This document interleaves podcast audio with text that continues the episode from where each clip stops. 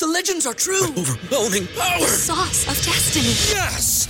The most legendary sauce has arrived as McDonald's transforms into the anime world of WcDonald's. The greatest flavors unite in all new savory chili McDonald's sauce to make your 10-piece WcNuggets, fries, and Sprite ultra powerful. Unlock manga comics with every meal and sit down for a new anime short every week only at WcDonald's. Ba-da-ba-ba-ba, go! At participating in McDonald's for a limited time while supplies last. Hidden, a true crime podcast. A forensic psychologist and a journalist explore the hidden motives behind unthinkable crimes while examining our deepest fears along the way. According to Elizabeth Diane Downs, she and her three children were shot by a strange man. We were just out, I guess, sightseeing, I guess you'd say. And the kids got tired. They fell asleep in the car, so I decided to just head on home. But I saw a road I hadn't been on before. We like to take back roads. And just went down that road, and there was a guy standing in the road, flagging me down, so I stopped. When this man shot my daughter, my first reaction was to snap back to my childhood, to the pain that had happened to me back then, my marriage, my entrapment by society. This man was bigger than me. He was stronger than me. He had more power because he had a gun. And I stood there and I looked at Christy reaching. And the blood that just kept gushing out of her mouth. And, and I, what do you do? I'm Lauren Matthias. And I'm Dr. John Matthias. And who you just heard is Diane Downs, a woman spending her life in prison after being convicted of shooting her three children. We're continuing our insights into Lori Vallow Daybell in this episode. You are in the right place. But the case of Diane Downs nearly 40 years ago is important for tonight's analysis. But first, before we continue, we need our listeners' support. John and I love doing this podcast. With each episode, we find ourselves more invested and spending more time on each episode. We hope to continue creating and we hope you can help us grow along the way. While this podcast has its humble origins at our family dining room table, we have some big plans to explore the true crime terrain in a way that no one else has attempted, including forensic interviews with serial killers in prison, involvement on unsolved cases, psychological deep dives on controversial cases, and forensic assessments of the most heinous past crimes. We also plan to offer significant bonus content in the near future as we grow. But with the time this is taking, and with these big dreams, we need our listener support so that we can continue to invite you to our dinner table each week, perhaps even more frequently as we continue to grow. Our initial goal is to be able to produce a second season of our podcast. Our next goal will be to do more frequent episodes. If you would like to support us by donating, we have a Patreon account at patreon.com slash hidden true crime. You can also find that link on our Facebook page, facebook.com slash hidden true crime, or by searching on Facebook for Hidden, a true crime podcast. One of our listeners from Australia wrote to us a couple of weeks ago and she asked if there was somewhere she could donate because she made the analogy that joining us for dinner at the very least would require, on her part, bringing a bottle of wine. We like that analogy because we do want this to be personable we don't want a lot of ads if we can avoid it. And we would like to be sponsored by our listeners rather than an advertiser that would be disruptive to our podcast. So I think the idea of a bottle of wine every week makes sense to us and it would be greatly beneficial. We love this podcast. We would like to go further and deeper with it. There's so many things we can do with this that we feel like other true crime podcast can't. Patreon.com slash hidden true crime.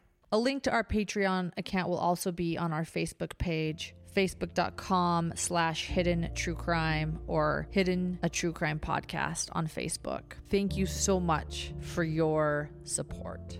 And now back to Hidden, a true crime podcast, and back to the spring of 1983. At night, when I close my eyes, I can see Christy reaching her hand out to me while I'm driving, and the blood just keep coming out of her mouth. And that, maybe it'll fade too with time, but I, I don't think so. That okay. haunts me the most. That's what Diane Downs says she'll never forget after her children were shot on a rural road near Springfield, Oregon on May 19, 1983. She says it's the memory of her eight year old daughter, Christy, her firstborn, with blood pouring from her mouth after she had just been shot in the chest that would haunt her forever. But what is seared in Christy's mind forever? The little girl remembers that it was dark and that Duran Duran's Hungry Like the Wolf played on the radio while her mom drove along a rural Oregon road.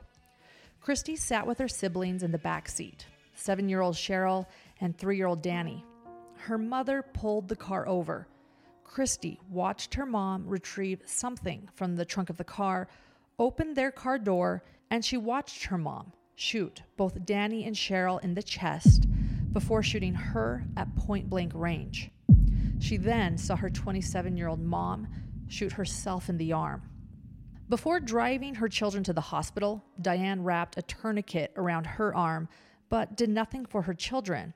And while Diane claims she drove like a lunatic towards the emergency room, witnesses later recalled seeing Diane's car driving about five miles per hour that night.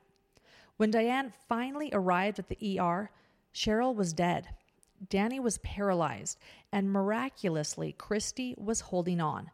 Dr. Stephen Wilhite said Christy was on the brink of death, that the eight year old suffered a stroke from blood loss, but ultimately, her life was saved. This is what else Dr. Wilhite shared about the night he was called in to save Christy's life.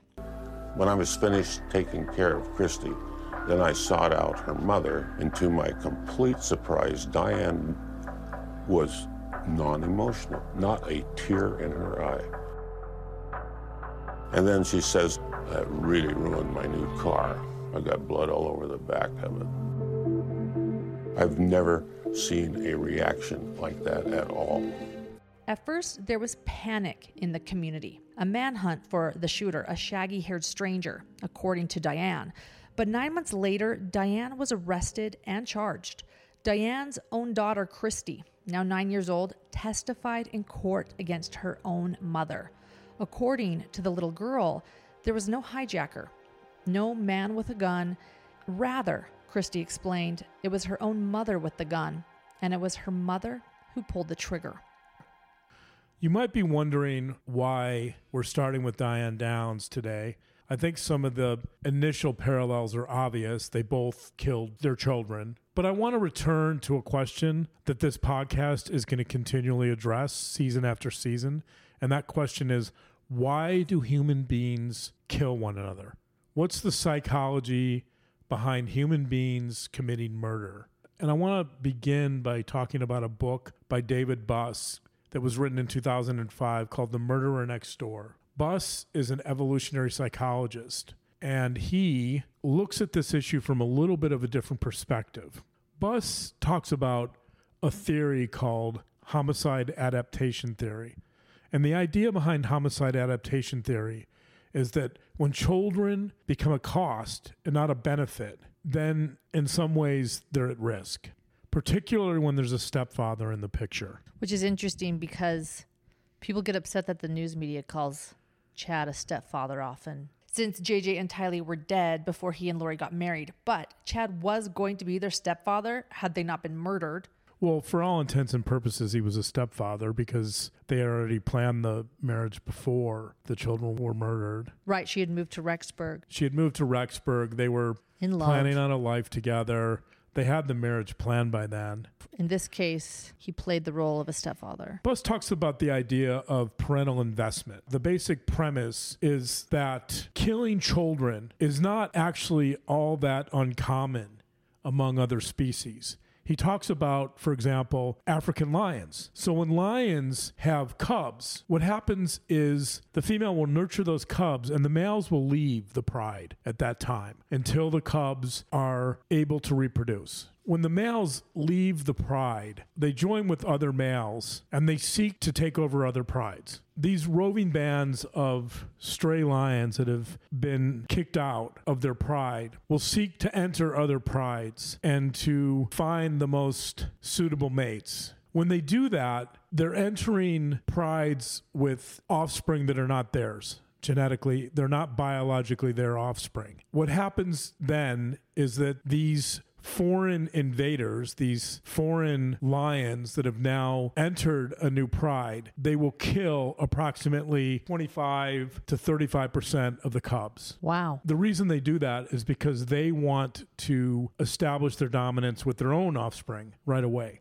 So they have no concern whatsoever for cubs essentially that aren't theirs. And this isn't just true of lions. This is true of gorillas, cheetahs, in some cases chimpanzees. This is true in many species. So oddly enough, it's probably not totally surprising that human beings have a similar tendency. As far as stepfathers go. Exactly. I guess we can see Chad as the lion here because Buss cites research by Daly Wilson where he argues that the single best predictor of children being killed by a parent was the presence of a surrogate parent in the home. 90% of those surrogate parents turn out to be stepfathers. Wow. Not only that, the research shows, and this is extraordinary to me, the research shows that the fathers of biological children when they kill their kids are more likely to do it in a way that's quick and efficient and doesn't involve suffering. More humane. It's more humane, right? Whereas stepfathers and stepparents who kill their kids are more likely to inflict suffering. Wow. They're more likely to beat the child or draw out the abuse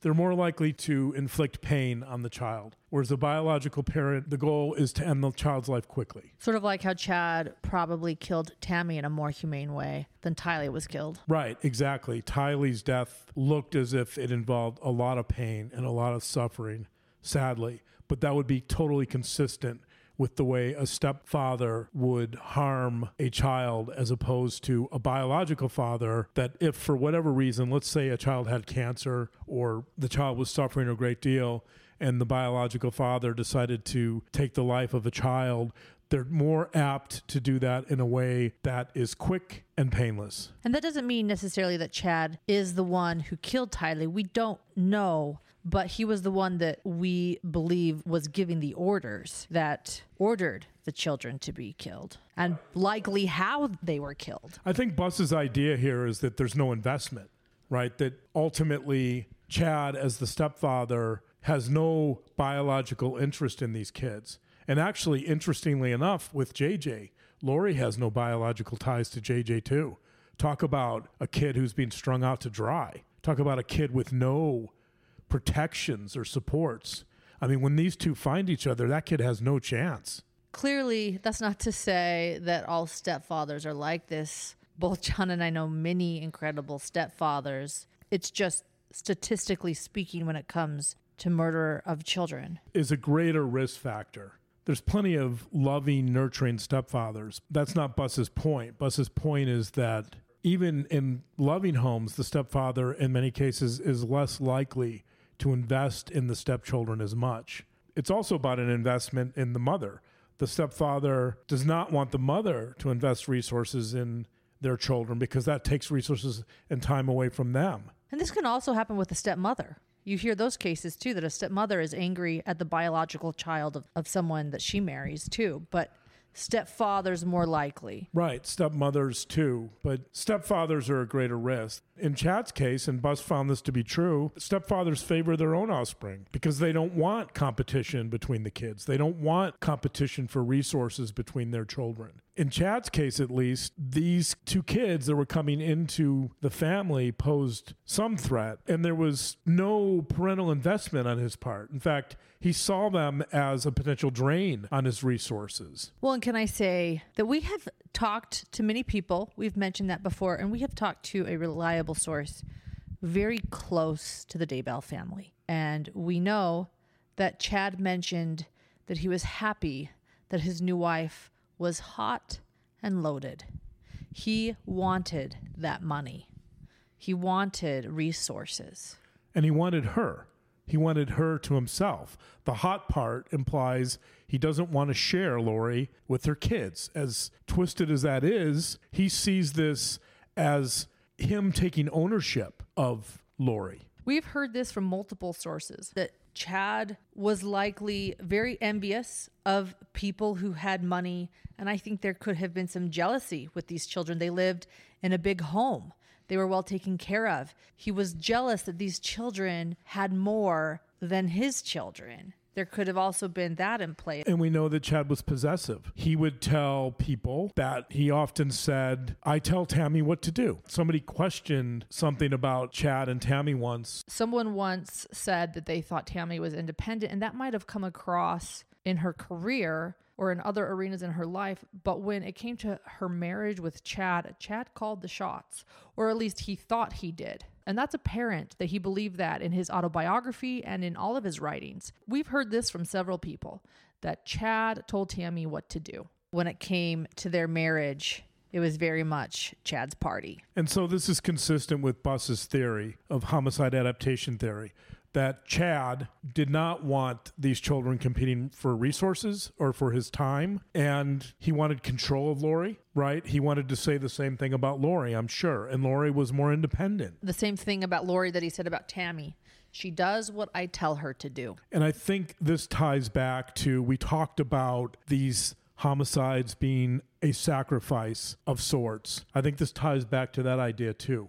That the sacrifice here is Chad testing Lori to see if she's going to be compliant, to see if she's going to obey him, right? And this question we get a lot about who do you think made this decision to murder the kids? Chad. I think we're getting an answer here. Right. It was Chad. Which is what we've always said, but we want to reiterate that it was Chad. Intuitively, it seems like Lori would be the one to get the ball rolling or to start this whole conversation about murdering the kids. When you when you look at Buss and when you look at this notion of the lion entering the new pride, the conclusion here is that Chad was behind it. Yes. Make no mistake as we continue this episode about Lori. It was Chad that got the ball rolling. Buss in his book, he mentions a well known French proverb that I think is pertinent here, which is, quote, the mother of babes who elects to rewed has taken their enemy into the bed. That's a French proverb. The French apparently understood this better than, than we do. Again, thank you to those loving and caring step parents. And foster parents, too. And foster parents. Chad Daybell is not one of them. So Chad clearly got the ball rolling. We've established that again, but this is an episode about Lori, and Lori killed her children or allowed them to be killed or thought this was okay. Filicide. Let's get back to Lori. Yeah, you're, you're right. That takes us to the research on filicide, which is a parent killing their children, or at least in this case, condoning the murder of her children. It's what Diane Downs did. Right. And also, I think we should point out the similarity with Diane Downs. Diane Downs met and fell in love with this guy, Nick. We went to Downs' apartment and conducted a search at the residence. After she gave us consent to search, we found diaries where she had written almost daily. Diane had fallen in love with a coworker. His name was Robert Knickerbocker. Everybody called him Nick. And she fell for him big time. He was married, but he was separated from his wife Charlene at the time. Diane Downs fell in love with Nick. Nick made it clear to her he wasn't interested in her because of her three children. So okay. Diane believed mistakenly that if she killed her children that Nick would come back to her. Because that usually works to get a guy. I guess for Lori it did though. Right. And so her motivation was somewhat similar to Lori's in the sense that Nick did not want to invest in her children and she didn't see a problem with that. She actually believed that her best chance to find a suitable mate would be to rid herself of her children so that he would love her. So she saw her children as a cost and not a benefit. You can't replace children, but you can replace the effect that they give you that created the conditions for her to believe that murdering her children was a viable solution to that problem. There are many parallels, which would make sense. Lori saw her children as a cost and not a benefit after she met Chad. But of course, just like Lori, it goes beyond that. Okay. There's other reasons, of course. Diane Downs, for example, shows very little emotion at all. So I stopped and got out and asked him what was the problem. And he said, I want your car. And I said, you gotta be kidding. I mean, how many people really do that in real life? They don't. She comes across as emotionless, probably depressed, narcissistic. Parallels. the sounds like filicide, the reason a mother would kill her children. Right, exactly. So I think homicide adaptation theory gives us a good running start. And then we want to jump into some of the research on filicide, which will fill in some of the blanks. Historically, a lot of the research on filicide was based on severe mental health problems. Most of the research was attributing filicide to either severe depression, such as postpartum depression, like really severe depression where psychosis was possible and or psychosis. So the initial thought on filicide was the only way a mother could kill a child would be if they were psychotic and lost touch with reality or they were so depressed as in postpartum depression Which is in Andrea Yates' case. When she drowned her five children in the bathtub, she had postpartum, there was psychosis. That was sort of the end all for killing your children. and there can be a psychotic component to postpartum depression Yes. postpartum depression and psychosis and or both of those were typically perceived to be some of the main causes of filicide but then over time some of that research started changing a little bit and it was finding other elements in filicide depression by the way has been a constant through most of the research which is interesting because i've always said from the beginning that i thought lori was depressed Yes. It may not and be- people have pushed back on you for that. She wasn't depressed. Look how happy she is. And all the videos, she's carefree. But if you look at her affect, if you look at, at least in the footage I've seen, if you just look at her in the courtroom, and if you look at her in Hawaii, even when she's supposedly happy as a clam, right? She's married to this guy, this prophet. She's in paradise. She's in paradise, which is her, Child-free. her escape, her go to place. Her affect is so flat. Hmm. It's so non existent. Like it just looks like someone who's depressed. Couldn't her flat affect just maybe be too much Botox? I think that's a really good hypothesis, but my guess is that if you just look at her in the courtroom, you don't get a lot of Botox in jail. So I'm probably going to go with depression. Okay. Krishner in 2007 found that filicide was often affiliated with severe depression, and that depression was typically caused by some type of childhood abuse, either physical or sexual abuse, which takes us back to our first episode on Lori where we speculated about sexual abuse. Right. Diane Downs also said during her trial she had been sexually abused by her father when she was 12 years old. More recent research has found this is from Spinelli in 2003 has found that anger combined with immaturity are both risk factors for filicide, which when you think about Lori, I think of anger and immaturity. right, Cora whore, really? That's what you think is me, Cora Whore? Are you kidding me right now? Sorry. Go ahead. we've already established Lori's rage. Right. We know that she's an angry human being. We know that she flies off the handle. We know she has a problem with rape. These were elements consistent with borderline personality disorder. The immaturity part of that is really fascinating to me because people have speculated, and we have too, on Lori's call with Chad in prison. Where Mhm. she sounds like a little girl. Right. There's one element of borderline we haven't talked about. Psychologists use the term regressive. There's a very regressive quality to Lori, meaning that she tends to revert to almost a childlike state under stress. Yes, and this call, this is the call we're talking about. When law enforcement are actively digging in Chad's yard right before they find the bodies of JJ and Tylee. This is the call he's referring to. Hello? Are you okay? Are they seizing stuff again? They're searching. Okay. Glad you called. Yeah. So we'll see what transpires. Okay. Okay. What can I do for you? I love you so much. Okay, I love you. Should I try to call you later?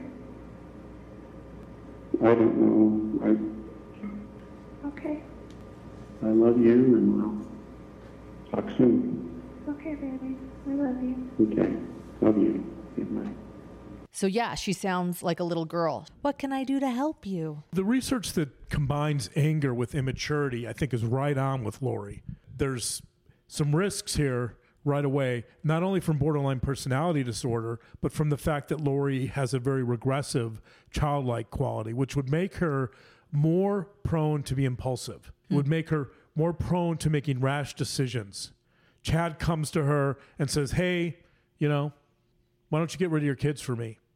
I just still just to hear that is mind blowing that a woman, a mother would even think about it. But clearly she did, and she did it. Very impulsive. So at some point, I don't know how many times Chad asked. It might have been one. I don't know. But at some point, she agreed. Well, not only did she agree, she she agreed to it while he still had a wife. She was taking a risk. There was no guarantee he was going to.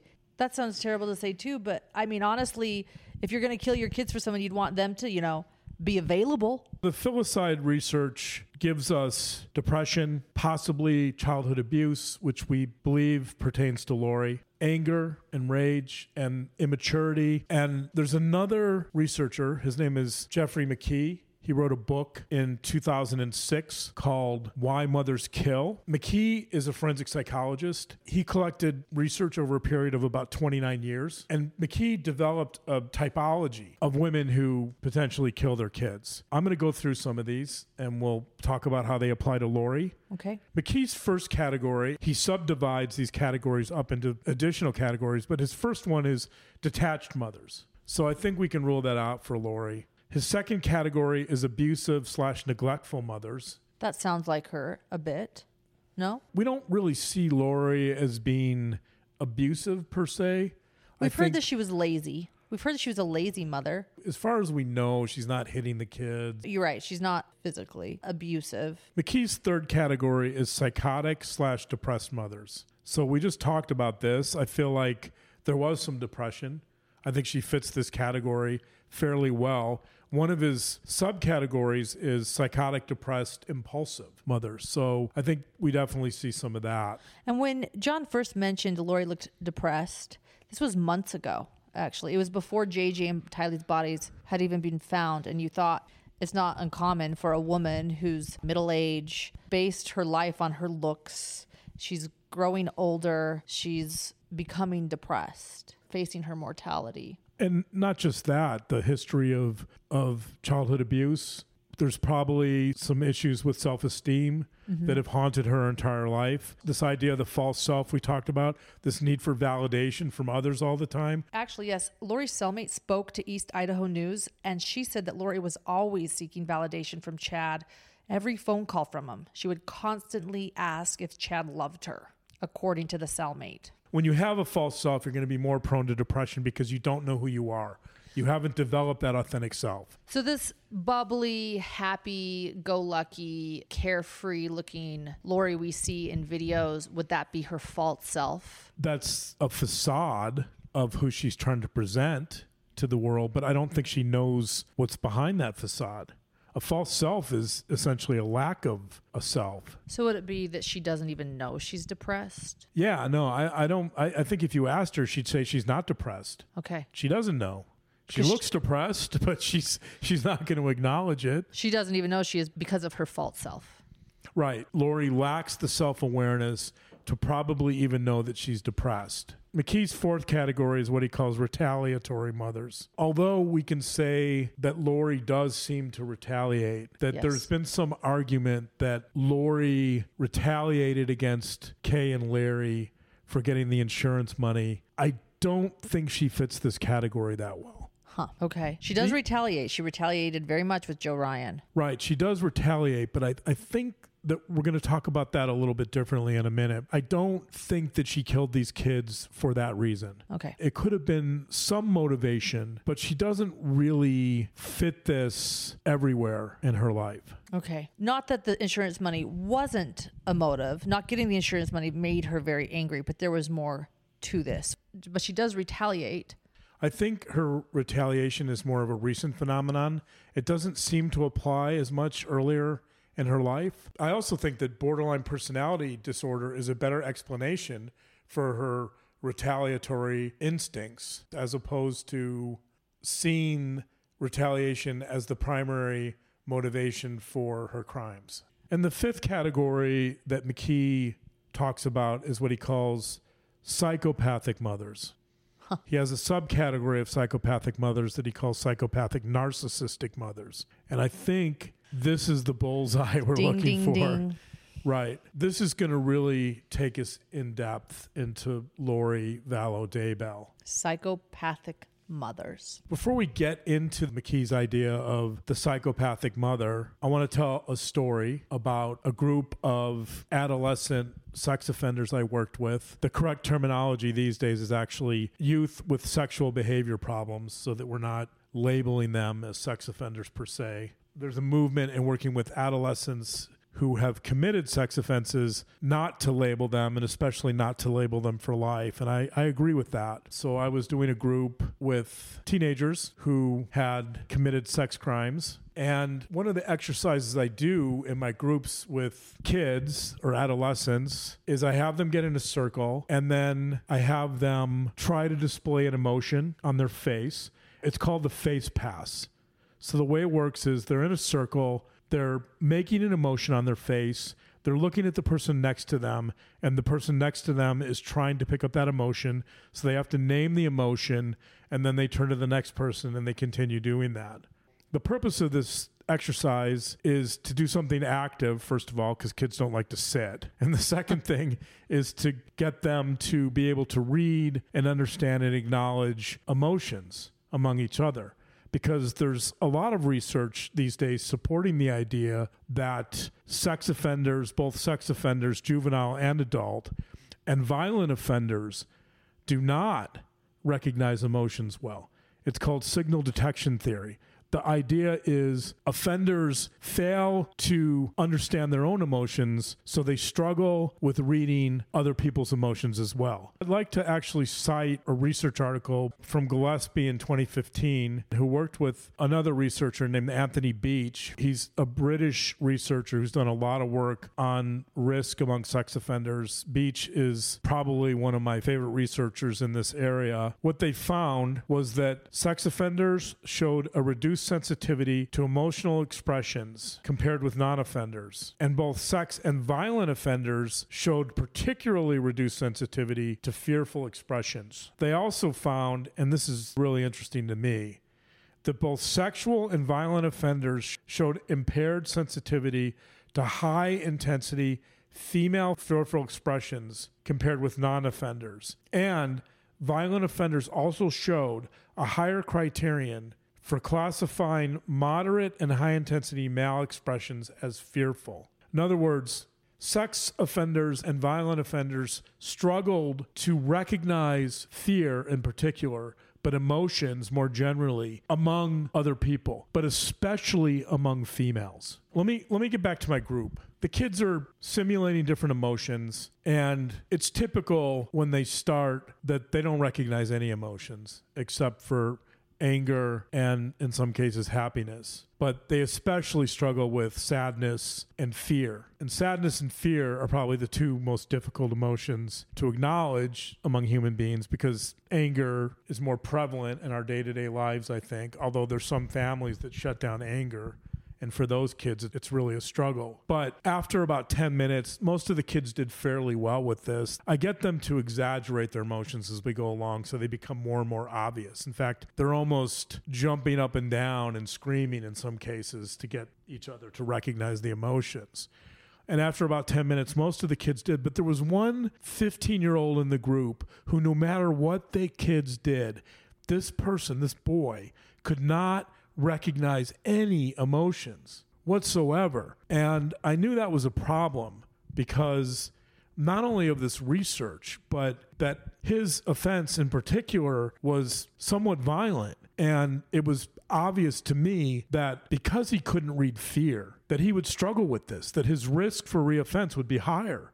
And so we spent a lot of time working on helping this young man to recognize fear. And that actually takes me into some great research by Abigail Marsh. Marsh is a researcher at Georgetown, and she wrote a book in 2017 summarizing a lot of her research called The Fear Factor. What Marsh is interested in is actually altruism. But on the other side of altruism is psychopathy. Marsh was interested in doing functional MRIs, fMRIs, and looking at the brains of initially adolescents to see if their brains differed from people that were more altruistic. And what she found was there's a part of the brain called the amygdala, which is responsible for essentially regulating our emotions, especially fear, but all of our emotions, and to some larger degree, fear. Marsh found three things that were consistent with people she would label as psychopaths. The first one was they couldn't recognize fear in other people's faces, they had no fear Huh. recognition capabilities. The second thing she found was that their amygdala in the brain was non responsive. It was not as responsive as a typical amygdala should be when it was encountering stimuli that should have elicited some type of fear response. With an amygdala that's non responsive, you get someone essentially who doesn't experience fear. So the first part of this equation is you can't recognize fear. The second part of this equation is you don't feel fear. And the third part of the equation is the amygdala was smaller. It was consistently smaller in all of these subjects who struggled with fear. So the idea was that the amygdala was somehow defective, that it was not functioning as well, that it was damaged. So Marsh finds these three elements. Let's listen to Marsh explain these in her TED Talk. I became a psychology researcher, and I've devoted my work to understanding the human capacity to care for others. One answer is compassion, obviously, which is a key driver of altruism. But then the question becomes why do some people seem to have more of it than others? And the answer may be that the brains of highly altruistic people are different in fundamental ways. But to figure out how, I actually started from the opposite end with psychopaths. A common approach to understanding basic aspects of human nature, like the desire to help other people, is to study people in whom that desire is missing. And psychopaths are exactly such a group. Psychopathy is a developmental disorder with strongly genetic origins, and it results in a personality that's cold and uncaring and a tendency to engage in antisocial and sometimes very violent behavior. Once, my colleagues and I at the National Institute of Mental Health conducted some of the first ever brain imaging research with psychopathic adolescents. And our findings, and the findings of other researchers now, have shown that people who are psychopathic pretty reliably exhibit three characteristics. First, although they're not generally insensitive to other people's emotions, they are insensitive to signs that other people are in distress. And in particular, they have difficulty recognizing fearful facial expressions like this one. And fearful expressions convey urgent need and emotional distress, and they usually elicit compassion and a desire to help in people who see them. So it makes sense that people who tend to lack compassion also tend to be insensitive to these cues. The part of the brain that's the most important for recognizing fearful expressions is called the amygdala. There are very rare cases of people who lack amygdalas completely, and they're profoundly impaired in recognizing fearful expressions. And whereas healthy adults and children usually show big spikes in amygdala activity when they look at fearful expressions, psychopaths' amygdalas are underreactive to these expressions. Sometimes they don't react at all, which may be why they have trouble detecting these cues. Finally, psychopaths' and amygdalas are smaller than average by about 18 or 20 percent. So my mind is going a lot of places, and I know that if I go too many places, I'll go on a tangent, and you'll say, "Let's stick with Lori." But the first thing I thought of was Alex Cox. There's a woman who wrote an anonymous story about meeting Alex in 2013 when she was 27 years old. He was 45 at the time. They met in 2013 in Colombia. She had a brief romantic relationship with Alex. We do know who this woman is. We know that this woman is real, although she wants to remain anonymous. She's married now and has moved on with her life. But after being pressured into having sex with Alex, she recalls this moment. The only time I felt scared with Alex was the second time we had sex. He had such a glare in those green eyes, such lust. I am not lying. His eyes were shining in such an evil way, and it made me feel uncomfortable. I was somewhat scared, but I ignored it, thinking he was simply enjoying it too much. This reminds me of the sex offenders you're talking about that don't recognize fear in women. Like most people might recognize that their partner is afraid or fearful. He's not even seeing her. She was scared. That sounds like a classic description of a sexual assault. So I know we need to get back to Lori, but that is sticking in my mind. So I just want to throw that out there. They're brother and sister. They come from the same narcissistic family. Keep going, but wow. Between Chad, Lori, and Alex Cox, we have the perfect toxic trifecta of psychopaths. You know, so there's another thing that our reliable source close to the Daybell family told us about Chad is that Chad couldn't read other people's emotions. And I remember you kind of asking the source that we were speaking to about that specifically. And they said, yeah, Chad could not read other people's emotions. He missed other people's emotions. He was totally self absorbed. Okay, go on. Thank you. Back What- to Lori. What does this mean for Lori? Well, let's think about this for a second. So there's a close relationship between fear and empathy. Why is there a relationship between fear and empathy? Because if you don't feel fear and you can't recognize fear in other people, then you won't recognize when somebody needs help. You won't be able to understand their pain. You won't see their pain.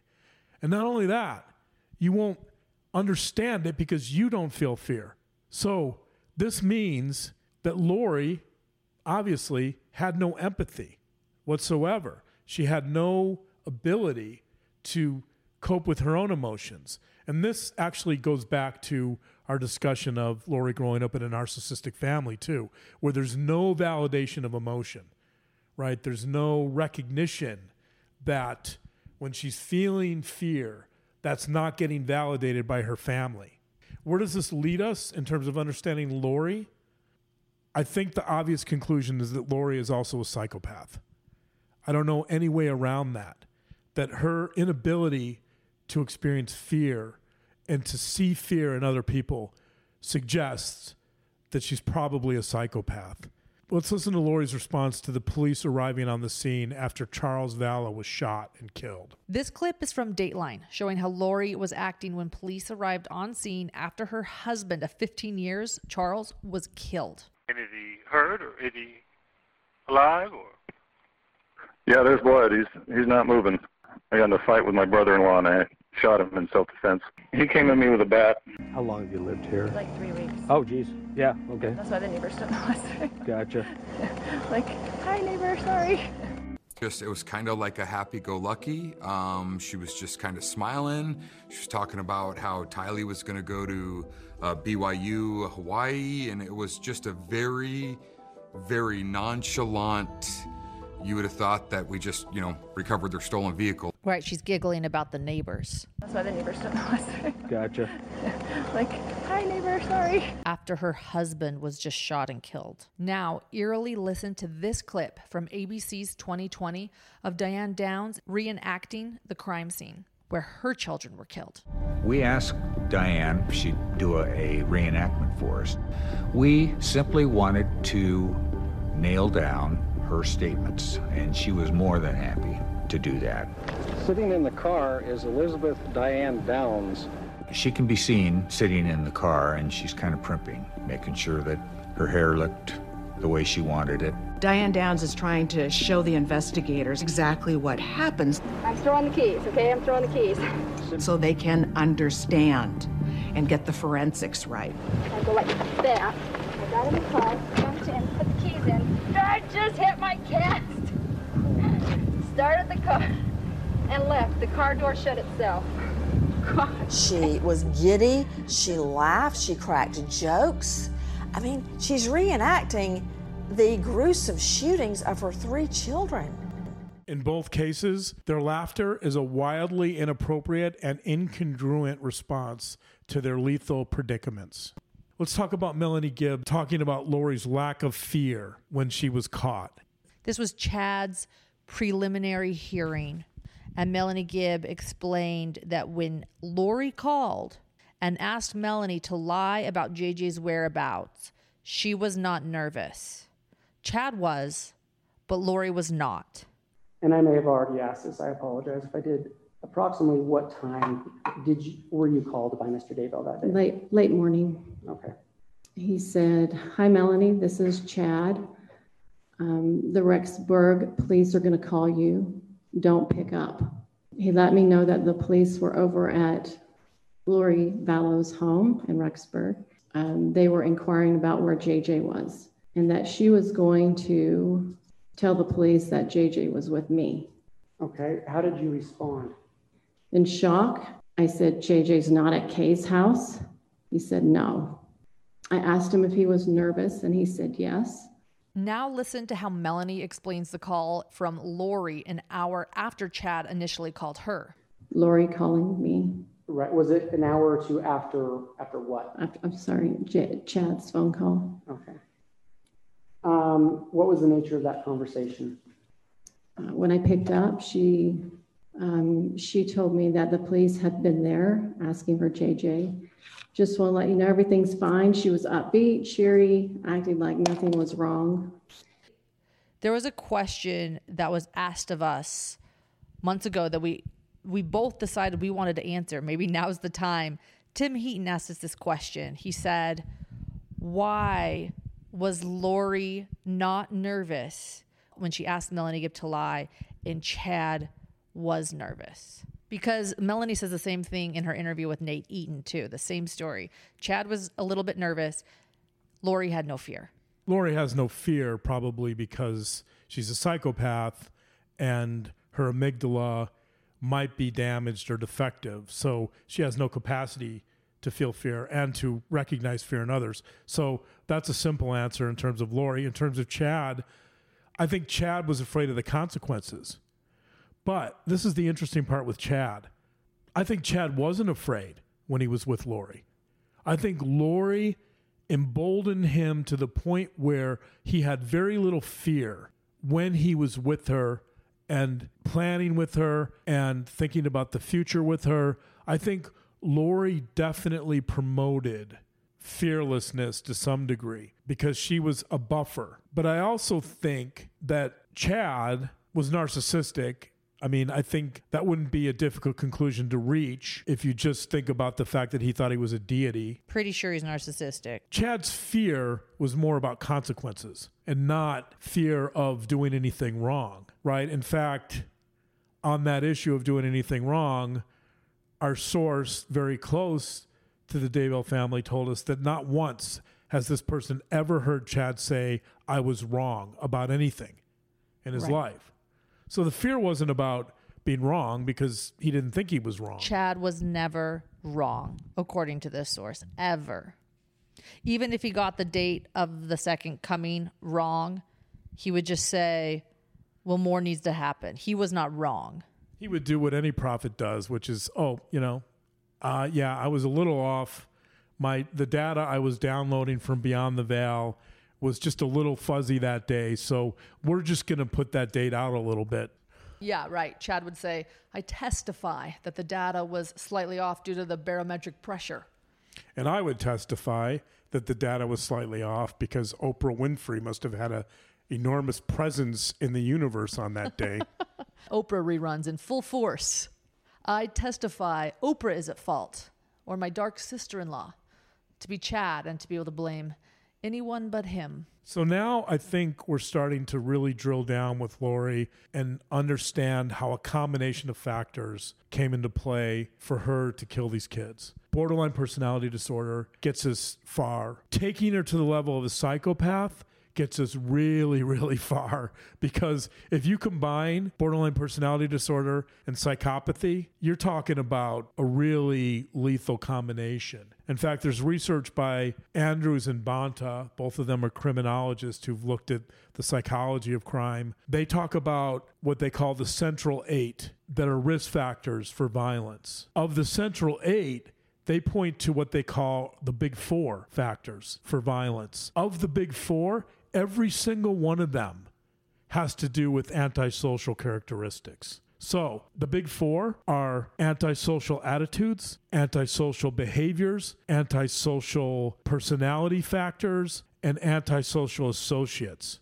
And does everyone know what antisocial means? I mean, we're 10 episodes in now and we've talked a lot about it, but what does antisocial mean? Because a lot of people think that when they're in high school and don't want to go to a party, that's antisocial. Okay, yeah, let me clarify. So, Antisocial is a term that's used in the Diagnostic and Statistical Manual of Mental Disorders that's been used consistently in that manual to diagnose someone as a sociopath or a psychopath.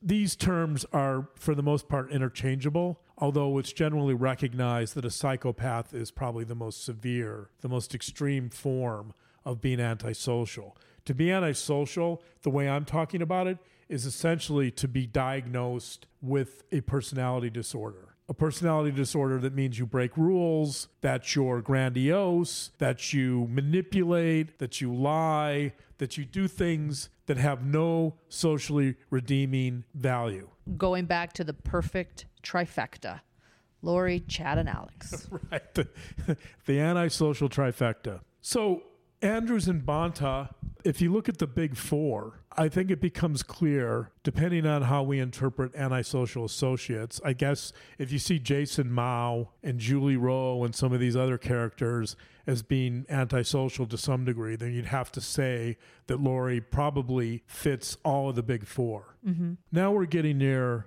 the foundation. We've got Lori as a borderline personality disorder. We believe now that she's a psychopath. That's a really combustible combination, obviously. Do psychopaths just not recognize fear or do they not show it either? They don't feel it. They don't because feel it. their their amygdalas are not responsive. This reminds me of that story about Banks when he was scared and you saw his fear. We were at a pool swimming last month and we were teaching Banks to swim, or Lauren was mostly teaching him to swim since I'm not much of a swimmer. Without success, but I was attempting. Normally he wears a life jacket and Lauren took it off so that she could teach him to swim without it. And I think he had become comfortable wearing it. So we were at this large pool, public pool, and he was running away from me towards the end of the pool in a corner of the pool. And he could see me, but I wasn't that close to him. And he didn't have his life jacket on, and I could tell he was about to jump. And when he jumped in the pool, he had this incredible look of terror on his face. And I remember thinking, first of all, I got to get over there and get him. I, I did get him quickly. It was horrifying to me because I saw this look of terror on his face that I'll never forget. It was just, it was a moment where I thought, holy cow, this is what kids who drown in pools must look like. And fortunately, I was nearby.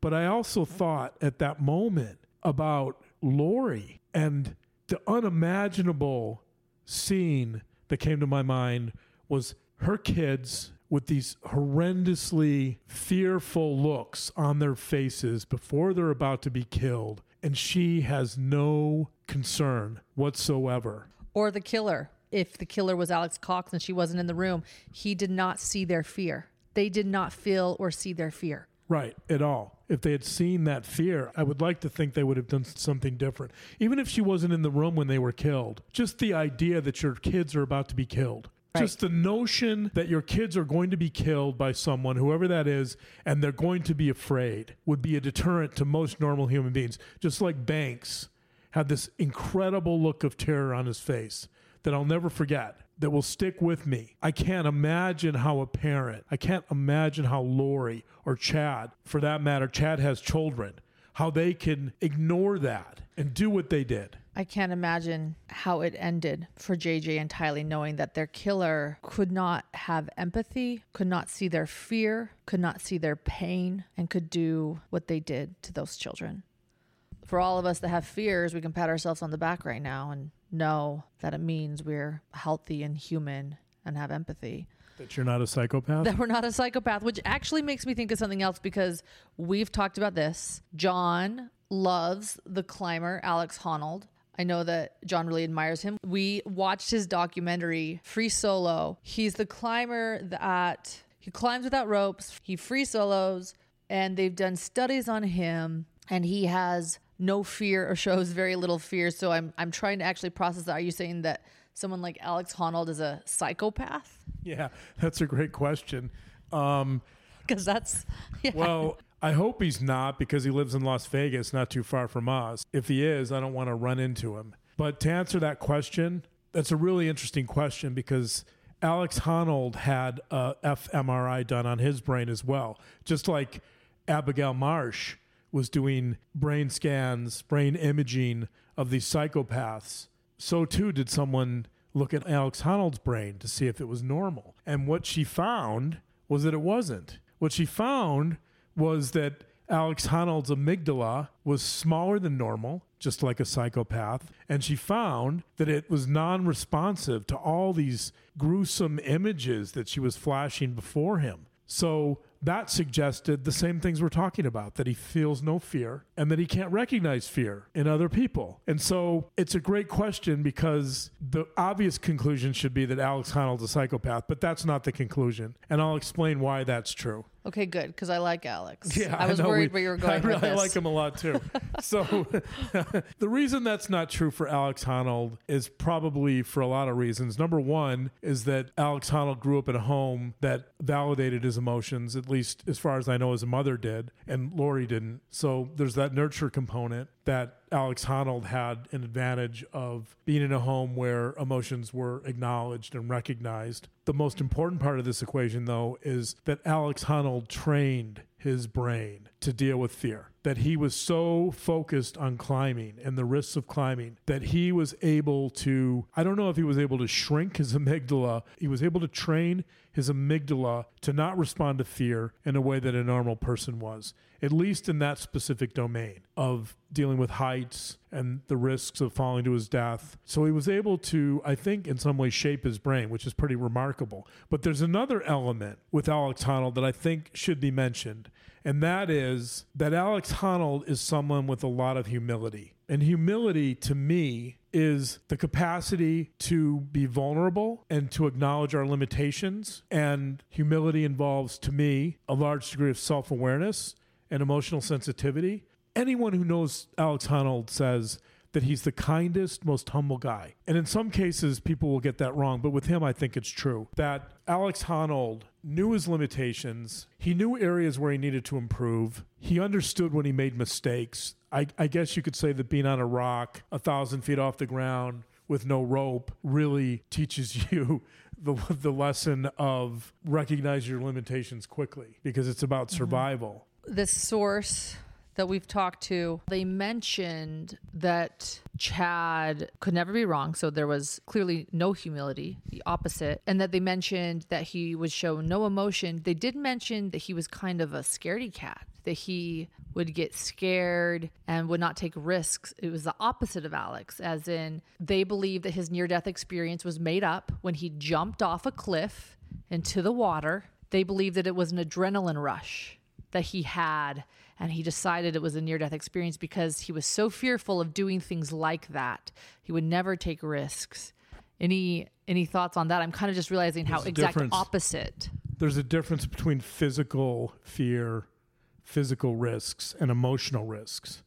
I think Chad was afraid of physical risks, but he wasn't willing to acknowledge weakness, which is an emotional risk. So I think it's interesting because Alex Honnold may have initially had a fear of physical risk, but he trained himself not to. And Alex Honnold was able to recognize emotional weakness or weaknesses, whereas Chad wasn't. So Chad has this fear of being weak or vulnerable. Chad has a fear of being emotionally vulnerable, whereas Alex Honnold doesn't at all. In fact, when we're talking about this topic, it reminds me a lot of when I was in graduate school in the mid 90s. I remember there was this t shirt that said, No fear. i was thinking about those And I remember thinking, as a doctoral student in psychology, I remember seeing these t shirts all over campus, mostly with undergraduates, by the way, but a lot of the undergraduates would wear these no fear t shirts. And I remember thinking how absurd it was. Like human beings feel fear. That's it's hardwired into us to feel fear, unless our amygdalas are screwed up, as we now know. But it means we're human Right. It means we're human. That if, if a lion is charging you across the campus, I hope you have some fear. So, but if you don't, I guess you get to wear a no t- fear t shirt. I remember thinking I should take a Sharpie and walk up to these people and cross out the no. Or I would ask them, Do you mind if I take a Sharpie to your t shirt?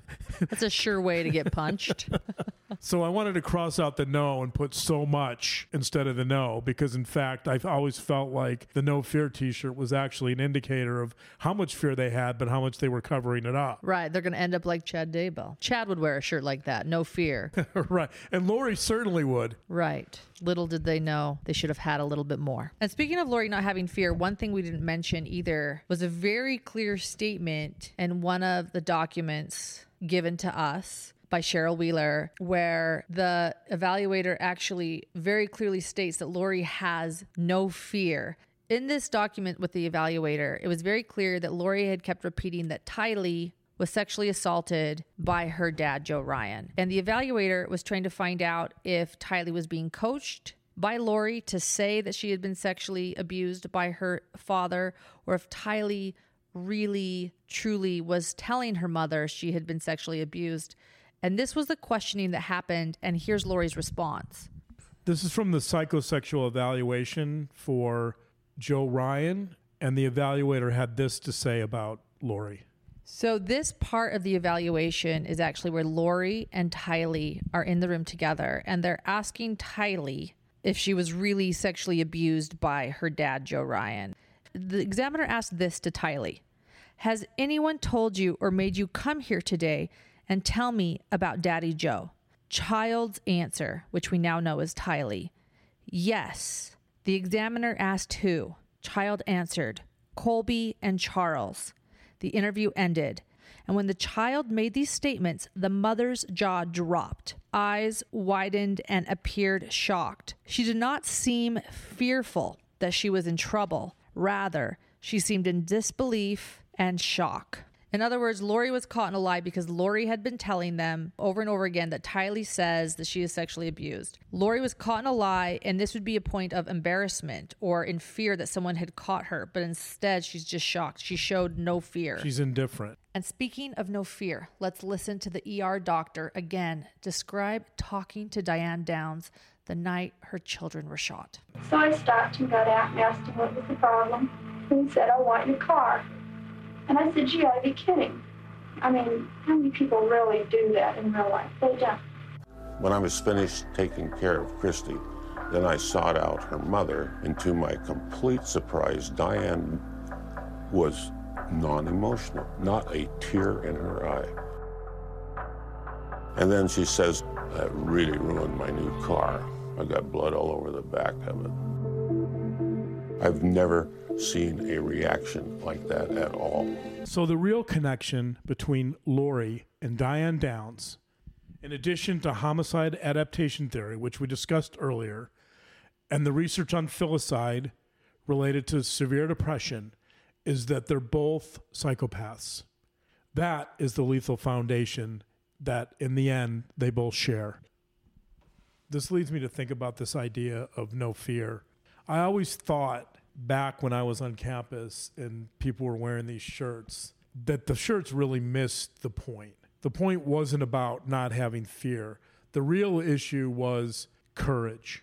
I felt like if I were to do a t shirt like this, it would have to be about courage, not fear. Not having fear is irrelevant. I think the real issue is can we be courageous? Courage is sometimes misunderstood. Courage is not the absence of fear or fearlessness. It's the willingness to experience fear and to take action anyway, often in the service of a larger purpose. When I think of courage, I think of the Maya Angelou quote. Maya Angelou said, Courage is the most important of all virtues because without courage, you can't practice any other virtue consistently. So, courage underlies the other virtues. Courage is the foundation of the other virtues because it allows us to act. But I think this is a really important caveat. So, if the Hidden Podcast were ever to come out with a t shirt line to compete with No Fear, and we would come out with a t shirt line about courage, the first t shirt I would have would be a rebuttal to the No Fear t shirt. Okay. The no would be crossed out, and I would put so much fear, but at peace with it. But at peace. There you go. Okay. So much fear, but at peace with it, right? Because that's more realistic. Right. You're going to have fear, just try to make peace with it, right? Try to live with it, try to manage it. That's human. My next t shirt would be about courage. specifically. And it would say courage equals fear plus humility. We're going to have fear. Courage is about dealing with that fear and acting anyway and having the humility to recognize our limitations. And then I want to have a t shirt that's a direct rebuttal to the no fear t shirts. I had no idea that our next business venture was t shirts. The things we learn when we do a podcast. It's like couple therapy. well, you know how much I wear t shirts. Yes, the same four. We do need a couple more. Can someone spare a t shirt for my husband? My next t shirt would be for Lori and Chad. I would specifically send them one each, his and hers, matching t shirts. It would say, no fear, uh, equal sign, no fear equals psychopath. We can send we can send those shirts to Lori and Chad in prison or jail, I guess, now if we want. Okay, but what about Alex Honnold? What t shirt do you have for him? I'm so glad you mentioned that because I specifically have a t shirt line called the Alex Honnold Collection. I'm sure you do. This T-shirt would be earmarked specifically for Alex Honnold. Okay. Because I- I don't know a lot of other human beings that would qualify to wear this. But in the Alex Honnold collection, the T-shirt would be courage equals no fear plus humility. Meaning you can actually have no fear if you're Alex Honnold, but if you have humility, then you're okay. Because the humility will act as a buffer to the fear. I'd like to end tonight's dinner with a short clip by Renan Ozturk, who was a climbing partner of Alex Honnold's. They were in Alaska in 2017, where the weather was really poor and they didn't have much of a chance to climb. But Renan does some video work. He's he's not just a climber, but he's also an artist and a videographer. And this is a clip of Renan talking about the impact of Alex Honnold on him and how he is in fact quite the opposite of a psychopath. Going on a climbing expedition with Alex, whose mission in life is so simple, who doesn't sugarcoat anything, is like spending time with the ultimate life coach. He forces me to look more closely at who I am, what I do, and why.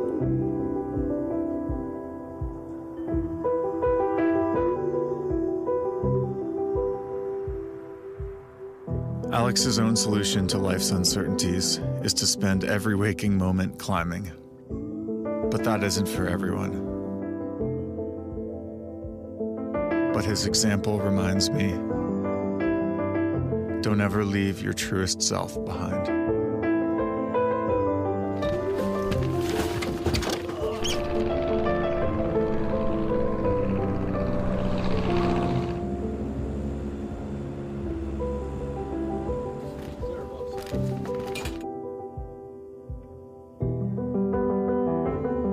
Sometimes, when you've lost something in your life that matters, the only thing left to do is go and find it. What really strikes me about Renan's thoughts on Alex are this idea of the authentic self and how Lori and Chad are so far away from that. It's just unimaginable how these two just really never find that authentic self. But I want to end with the thought that when you do find that authentic self and then you lose it, it's important to go back and try to reconnect with it. Otherwise, you really lose who you are. There's a famous German theologian, his name is Paul Tillich, and he wrote a book called The Courage to Be. And Tillich's basic argument is that courage is about more than overcoming fear, and it's even about more than having humility, although those are important components of it. It's really about expressing yourself in the world in an authentic way. It's about being who you are and expressing that self in the world. And that's my aspiration for today is that we all take the time to try to figure out who we are and how we can matter in the world because I believe strongly that Chad and Lori never figured that out and hence we're left with this tragedy. Let's all try to be a little more courageous and live from the place of authenticity. Thank you for joining us for dinner tonight. Our Facebook page is Hidden, a true crime podcast, or you can do facebook.com slash hidden true crime to get there.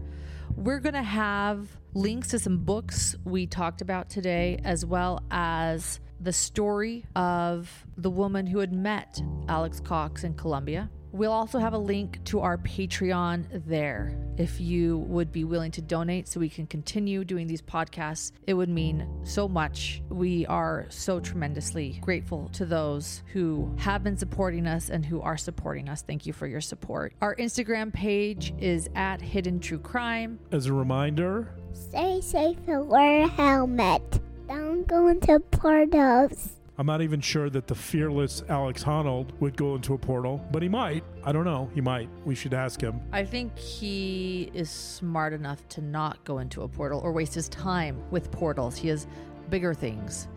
like climbing El Capitan. Right. Be fearful of going into portals and listen to that fear. Embrace your fear this week. Thanks for joining us. We really appreciate your support. As always, please share it with your friends that we have a seat for them at our dinner table as well. Until next week. Good night. Good night. Good night.